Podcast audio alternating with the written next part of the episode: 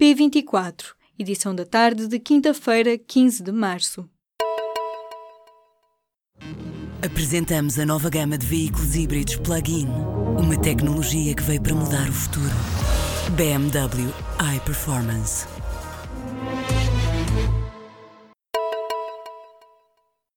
Estados Unidos, Reino Unido, Alemanha e França acusam a Rússia pelo envenenamento do antigo agente duplo russo Sergei Skripal e a filha em território britânico com uma arma química. Em comunicado, as potências ocidentais condenam Moscou e falam num ataque à soberania do Reino Unido. Já a Rússia anunciou que vai expulsar os diplomatas britânicos do país, replicando as medidas anunciadas pela primeira-ministra britânica Theresa May na sequência da tentativa de homicídio de Skripal.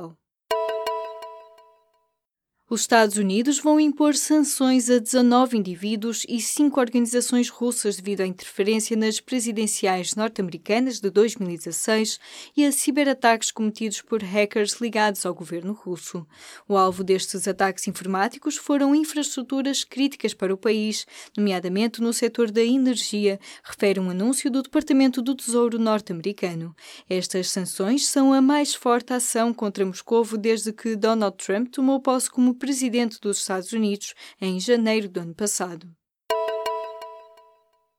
O Conselho das Finanças Públicas está mais otimista do que nunca em relação aos resultados orçamentais que podem vir a ser atingidos pelo país. As projeções para a economia e finanças públicas dos próximos cinco anos foram apresentadas nesta quinta-feira. Um déficit em 2017 abaixo do antecipado até agora pelo governo, uma nova redução para 0,7% este ano e a obtenção de um excedente orçamental inédito já a partir de 2020. São projeções de déficit que há pouco tempo consideraria impossíveis, mas a entidade liderada por Teodora Cardoso avisa para os riscos políticos perante as facilidades e que não se pode fazer como no passado e pensar que há muito espaço para aumentar as despesas. O Governo apresenta no próximo dia 23, a sexta-feira da próxima semana, a proposta relativa à revisão da legislação laboral. A novidade foi avançada por António Costa no debate quinzenal desta quinta-feira no Parlamento. O Primeiro-Ministro respondia a Catarina Martins, líder do Bloco de Esquerda, que relembrava o compromisso do Governo em acabar com o banco de horas individual. A Anacom diz que há mais de 4.500 clientes da Mel sem telefone nas zonas afetadas pelos incêndios do ano passado.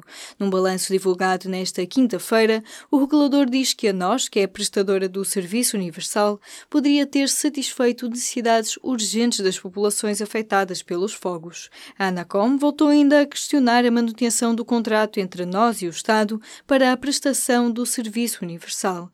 Um contrato com um custo de 9.600 600 milhões de euros para os cinco anos de vigência para um serviço que só tinha dois clientes, segundo dados de novembro. A vereadora da Câmara do Rio de Janeiro, Marielle Franco, foi morta a tiro na noite de quarta-feira quando seguia no banco de trás de um automóvel. Era conhecida por criticar a atuação da Polícia Militar e ainda a intervenção do Exército Brasileiro na cidade no último mês. Marielle Franco tinha acabado de sair de uma sessão sobre o papel das mulheres negras na sociedade brasileira. Foi atingida com quatro tiros na cabeça, o que leva as autoridades a acreditarem que se trata de um caso de assassínio político motorista Anderson Gomes também foi morto. Em Portugal estão a ser organizados através do Facebook pelo menos três eventos de homenagem a Marielle Franco, em Lisboa e no Porto. Durão Barroso afirma estar surpreso e preocupado com um conjunto de recomendações da Provedora da Justiça Europeia, que classifica como um ataque político pessoal pouco velado. Emily O'Reilly sugeriu que a Comissão decrete uma proibição formal de contactos com Durão Barroso por um período de tempo alargado. O antigo presidente da Comissão Europeia responde numa carta com o conhecimento do atual presidente Jean-Claude Juncker, onde contesta as 17 páginas de recomendações da Provedora de Justiça. Durão Barroso Barroso, que agora é presidente não executivo do banco Goldman Sachs, recebeu a reprimenda por causa de um encontro que manteve com o atual vice-presidente da Comissão. O Presidente da República promulgou na quarta-feira o diploma que vai permitir a entrada de animais de companhia em restaurantes e bares.